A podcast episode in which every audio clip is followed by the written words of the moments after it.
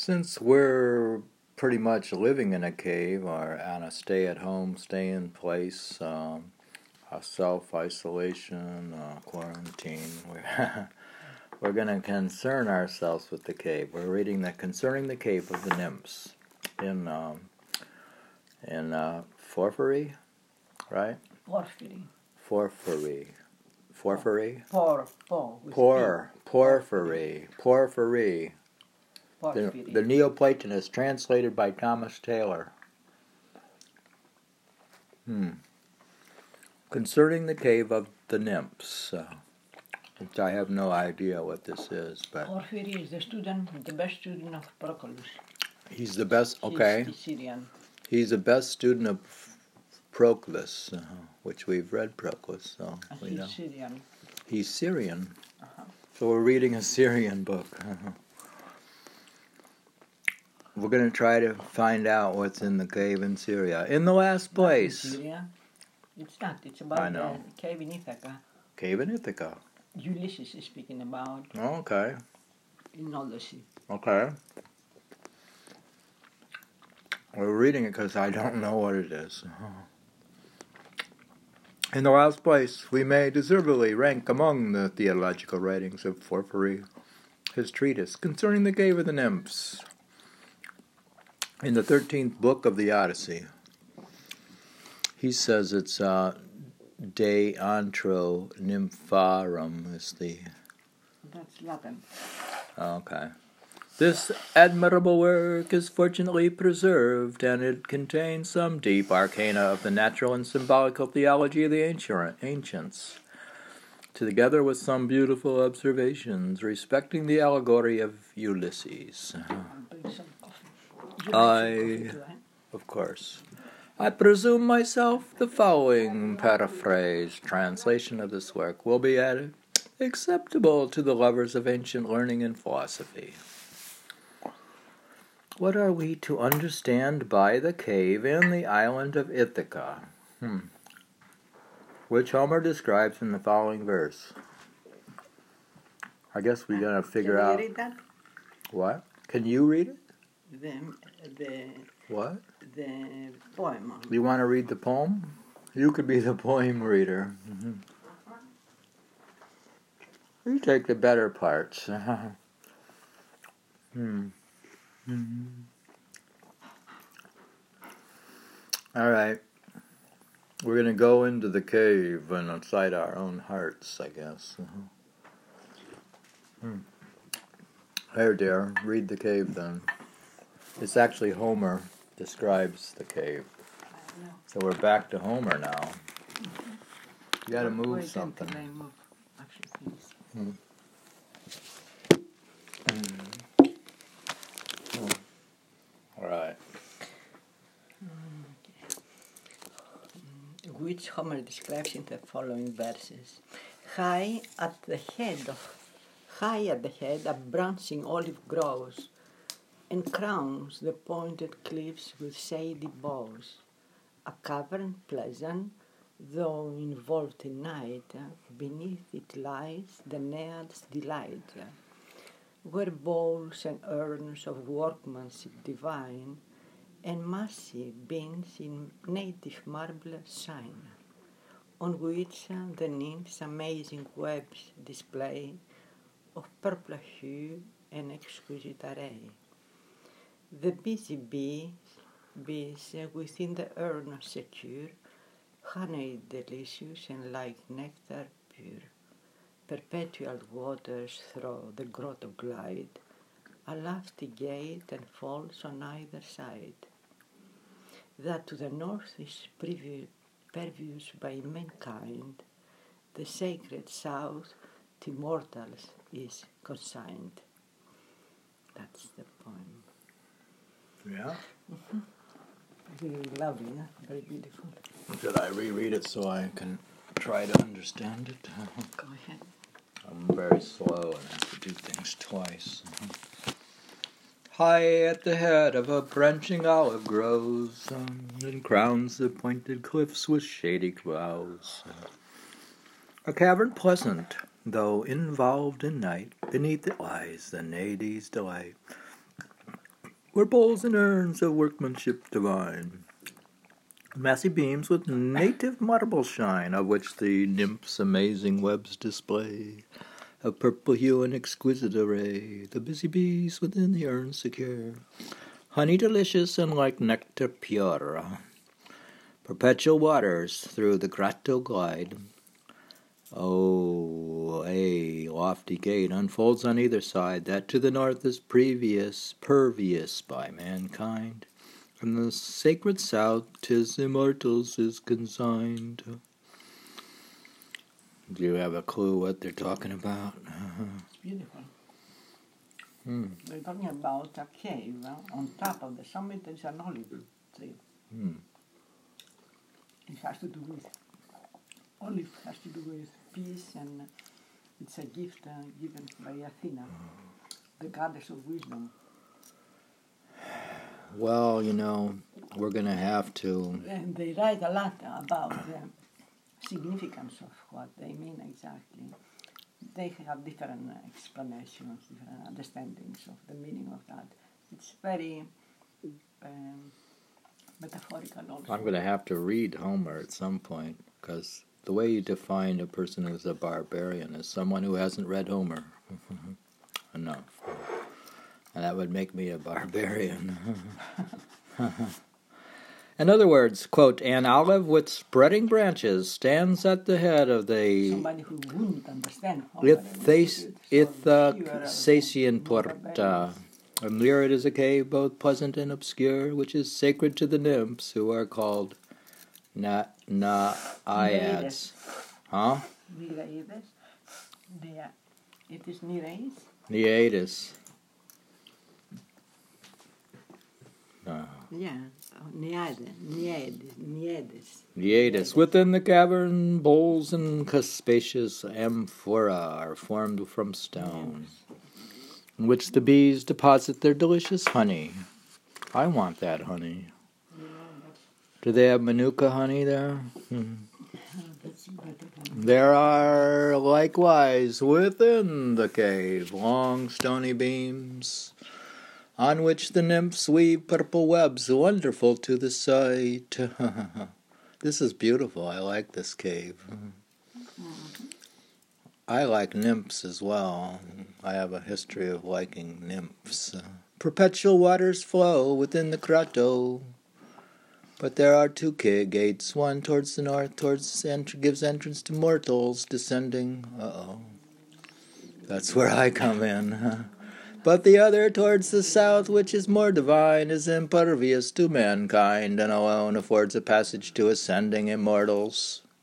Wow, it's like a gateway. Would you say it's at your third eye or someplace else? That the poet does not describe this cave, according to truth, is evident from whence, says Cronius, that none of those who have handed down to us the situation of that island make any mention of such a cave. This likewise, says he, is manifest that it would be very absurd for a mortal man such as Homer to expect that in describing a cave fabricated merely by poetical license and thus arbitrarily opening by a new art a path to gods and men in the region of Ithaca, he should gain the belief of mankind. Is he saying that it must exist, it's not just made up by Homer? No, they do. They have both opinions, but um, he's talking metaphorically, though. Ah, He's okay. not, and uh, he's not talking about an existing. Oh, I mean, like it, it must exist even in in the uh, spiritual sense. It is equally an absurd to suppose that nature herself should point out in this place one path for the descent of mankind and another path Which for all the has to go? gods. Uh-huh. Well, there must be some sort of path going up and down. On your third eye. Yeah, there there has to be a spiritual Dante-esque sort of trip you go on. Didn't know a lot of the people in the '60s go on a trip with drugs or something? For indeed the whole world is full of gods and men, but it is impossible to be persuaded that in the Itha Ithsentian cave men descend and gods ascend. Cronus, Cronius, not Cronius coronavirus, but Cronius, having promised thus much, affirms that it was evident not only to the wise, but also to the vulgar and unlearned, that the poet, under the veil of allegory, concealed some mysterious signification. But the investigation of the particular meaning of these gates and of the cave of the nymphs he leaves to others more disposed to such curious inquiries, as likewise why it is both pleasant and obscure, since darkness is by no means delightful. I guess we darkness isn't delightful. I guess we should just go towards light and away from darkness. Darkness is by no means delightful, but is rather productive of aversion and horror. But out of darkness the light comes. Ah, yeah. Also, why it is not simply sacred to nymphs, but it is uh, accurately added, which are called na- naiads. What are they? Naiades. Naiades. Why, likewise, the cave is represented as, as containing bowls and urns, when no mention is made of their receiving any liquor. But the bees are said to deposit their honey in these vessels, as in hives. Then again, why are oblong beams placed here for the nymphs, and these not formed out of wood, or any other ductile matter, but from stone, as well as the bowls and urns? Question mark. Which Last circumstance is indeed less obscure, but that on these stony beams the nymphs should weave purple garments is wonderful, not only to the sight but to the auditory sense. I like the cave, I think. As long as I can go up and not down. I don't want to end up where Dante was in the Inferno. It'd be horrible. I If I- think they can. If I behave like the people who are in the inferno, will I end up there? I should be very cautious to read Dante's Inferno so I can learn something. For who would believe that goddesses weave garments in a cave, um, involved in darkness? And on stony beams, especially while he hears the poet affirming that the purple webs of the goddesses were exposed to human inspection. Besides, this too is wonderful that the cave should have a double entrance, one prepared for the descent of men, and the other for the ascent of gods, and again that the gate pervious uh, by men should look to the north, but the portal of the gods to the south. Hmm. So you enter from the north and leave from the south? You see, when we sleep, that's why you should look towards the south. Hmm. We should sleep towards the sun and the sunrise? South. South. Sleep towards the south? Which, where's your head directed? I know I've heard this stuff before, but look north. you should look north, We should have our heads here. but how do we enter to the south? Hmm. Now I'm going to have to investigate. We may be looking the wrong direction. you think the problem is we're just looking in the wrong direction? Since the reason No, it doesn't have to do anything with that. Since the reason of this distribution affords just matter for surprise and inquiry why our eastern and western situations was not preferred. Uh oh. Like most of the churches have east west, you see. Yeah, the church is open to the east usually. They have the older and the east. Yeah. Do you know that you can find your direction if you're lost? You look for a church and. Hmm. For almost all temples have their entrance and statues towards the east, but those who enter them look towards the west. When standing with their faces turned to the statues, they honor and worship the gods. How can you look at the gods uh, from a western, from the sunset, if your church is open that way? Hmm. That to be morning would be So in better. that case, we sleep correctly. We look north. I believe. I would like to be I facing sunrise. To tell you the truth, I'd like to face east. I like east. But they say only when you die you could die that. I Maybe. I like to meet the sunrise. I think men should worship sunrise, so they don't complain about their not being able to sleep and have to take melatonin and all that horrible stuff. Hence, since this narration abounds with obscurities, it follows that it is neither a fable rashly devised for the purpose of procuring delight, nor contains a true and certain description of a place, but that something is signified by the poet under its obscure disguise, likewise places with a mystic intent an olive at the entrance of the cave. You know, if these uh, poems like Homer, if it's all allegory, right? You can just read it literally, and then your subconscious mind can interpret the allegory. Yeah, you can leave it that. Because I, my conscious mind may not be smart enough, but my unconscious mind may be smart enough to process the meaning. Because my unconscious part of my mind is a lot bigger than my conscious one. Uh, That's why I should read Homer literally. Somebody can say Huh. those are allegorical and they're not supposed to understand them. Why read them at all? One would be another way. Look at it. They're beautiful to read, even if you don't understand them. Some people read it just because people throughout history have read it. ah.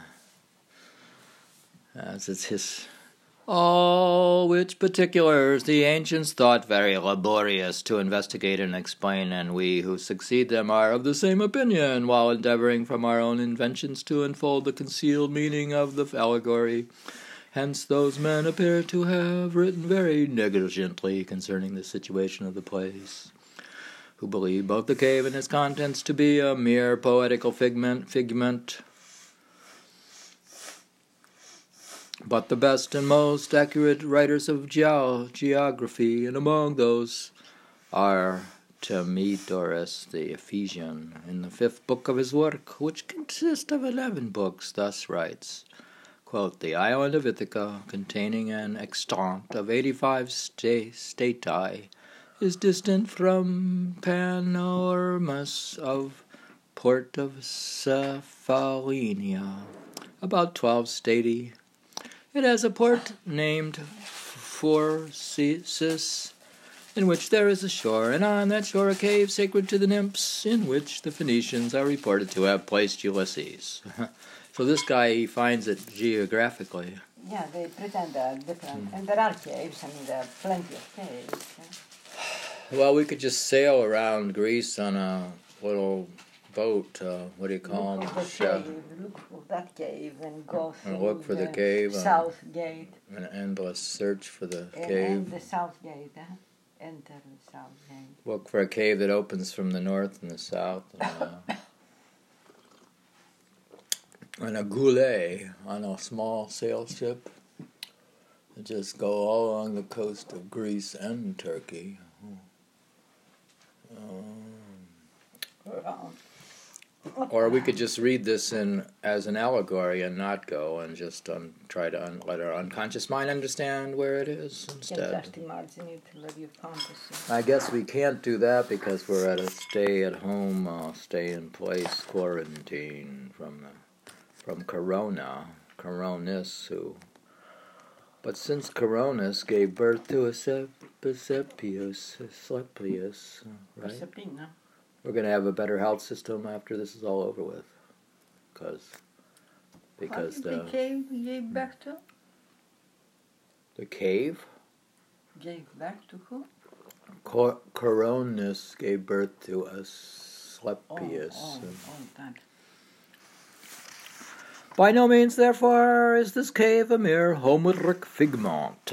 He's against figment. But whether the poet describes it according to its real nature or adds something of his own invention, yet the same questions remain to be solved. Whether you are disposed to investigate the intention of the poet or or of those who consecrated the cave, since neither did the ancients consecrate temples without fabulous symbols, nor is it usual with Homer to relate anything rashly concerning their peculiarities. For instance, for indeed, by how much the more anyone endeavors to show that this description of the cave is not a Homeric fiction, but is consecrated to the gods before Homer's time, by so much the more he evinces that this sacred cave is filled with ancient wisdom, on which the account it is highly worthy our investigation, and necessary that its symbolical consecration and obscure mystery should be rendered evident by the light of philosophical inquiry.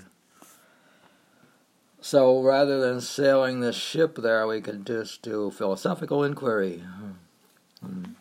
Antiquity, then, with great propriety, consecrated caves and dens to the world, whether taken collectively as the universe or separately according to its parts. Do you want to read and I can get dressed, or? No, you keep reading. Hence, they consider Earth as the symbol of that matter from which the world is composed, so that, according to the opinion of some, matter and earth are the same by the symbol of the cave, signifying the formation of the ma- world from matter.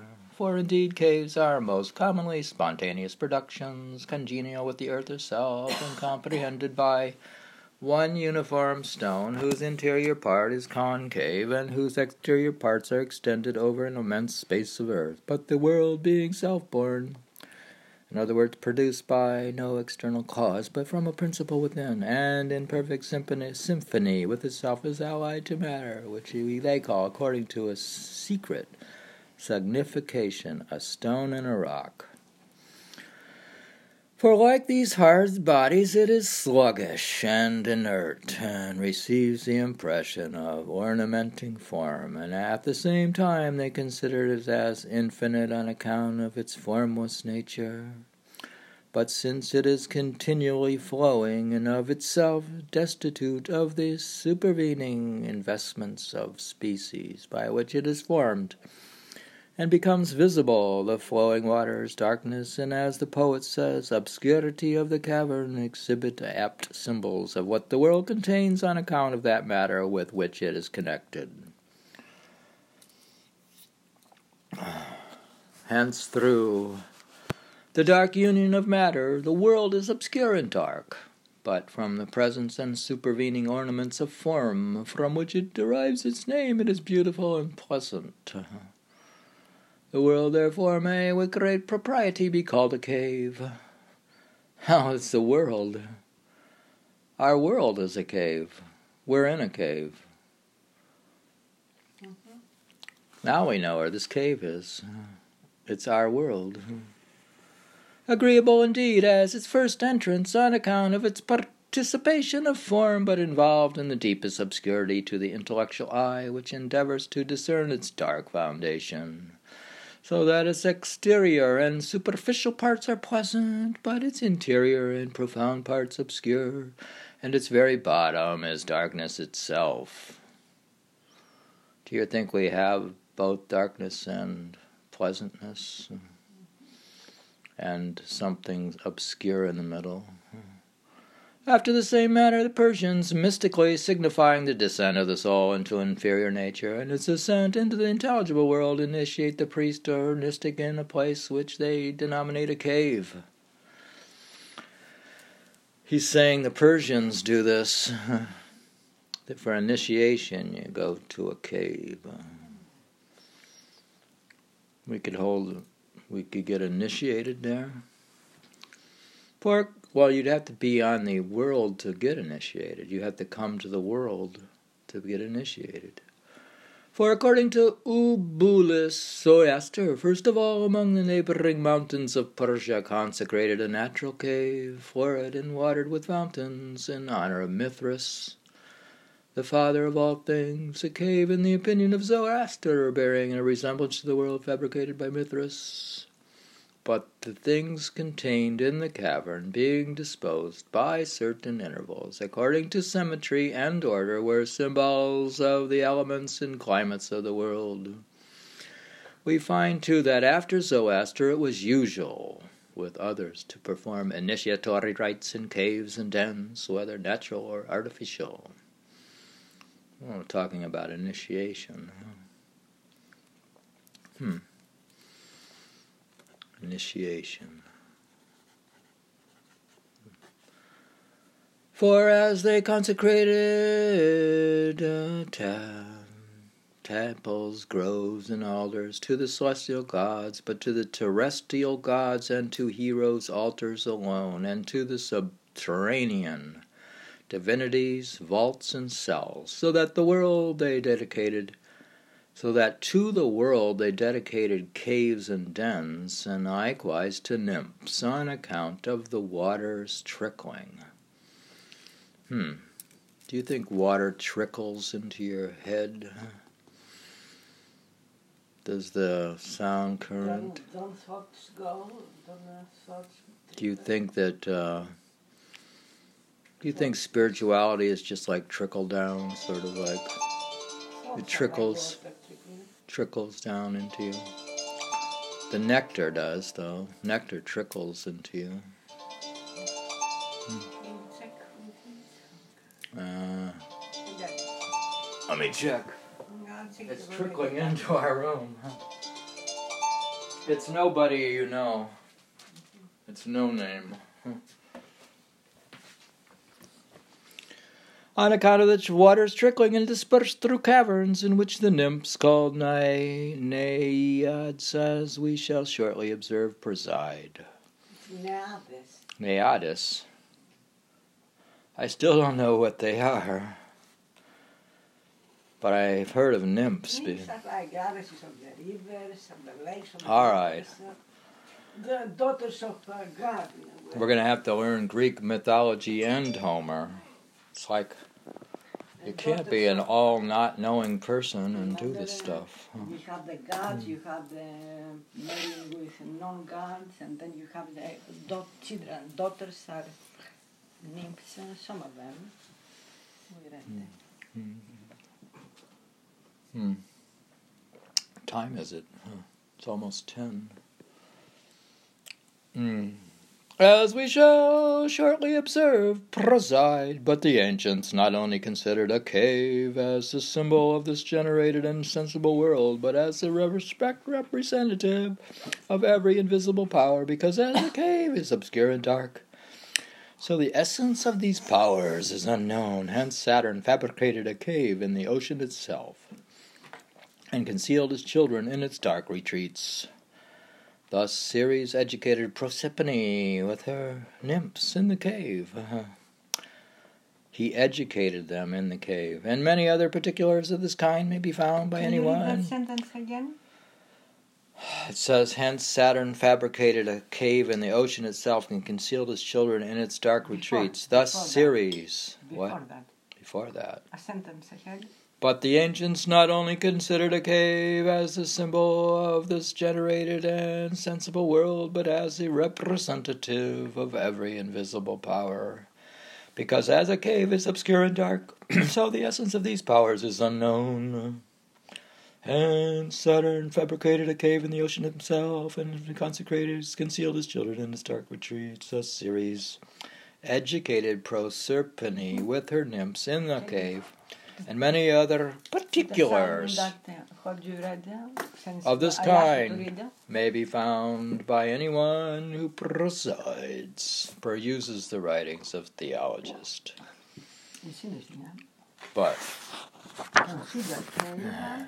but that cave. So, representing every hidden, every invisible power.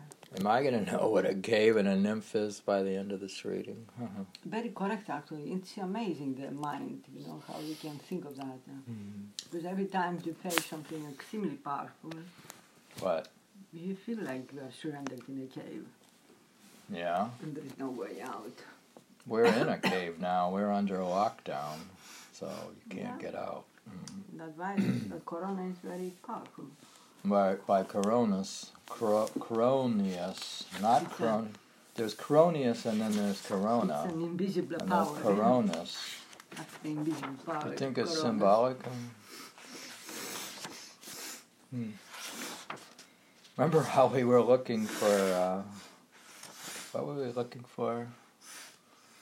Oh, yeah, in Greek mythology, we were looking for a cure by reading about Asclepius uh, what is? Asclepios. Remember how that snake came and uh, killed? Told him secrets in his ear. Well, what happened is he accidentally killed the snake, and another snake came and uh, and Put a herb on, herb on his with an herb and and revived the dead snake. So that's why we got a bunch of working herbs. So if we could find the herb that that heals the dead, We're fine. We'll just uh, do the corona. we have to go into the cave though to get that. So Yeah. and we're trying to find the cave and trying to find the nymphs. I like nymphs myself, but So where Hmm. did you stop? You're gonna stop for today. stop. You want me to stop? I could stop. How much more is that on, the- on the? You want to stop here? Yeah, it's quite complicated. I think it's better. Better to- stop. I'm going to stop because I'm going to go out. I'm going to go out because I've been in the cave long enough.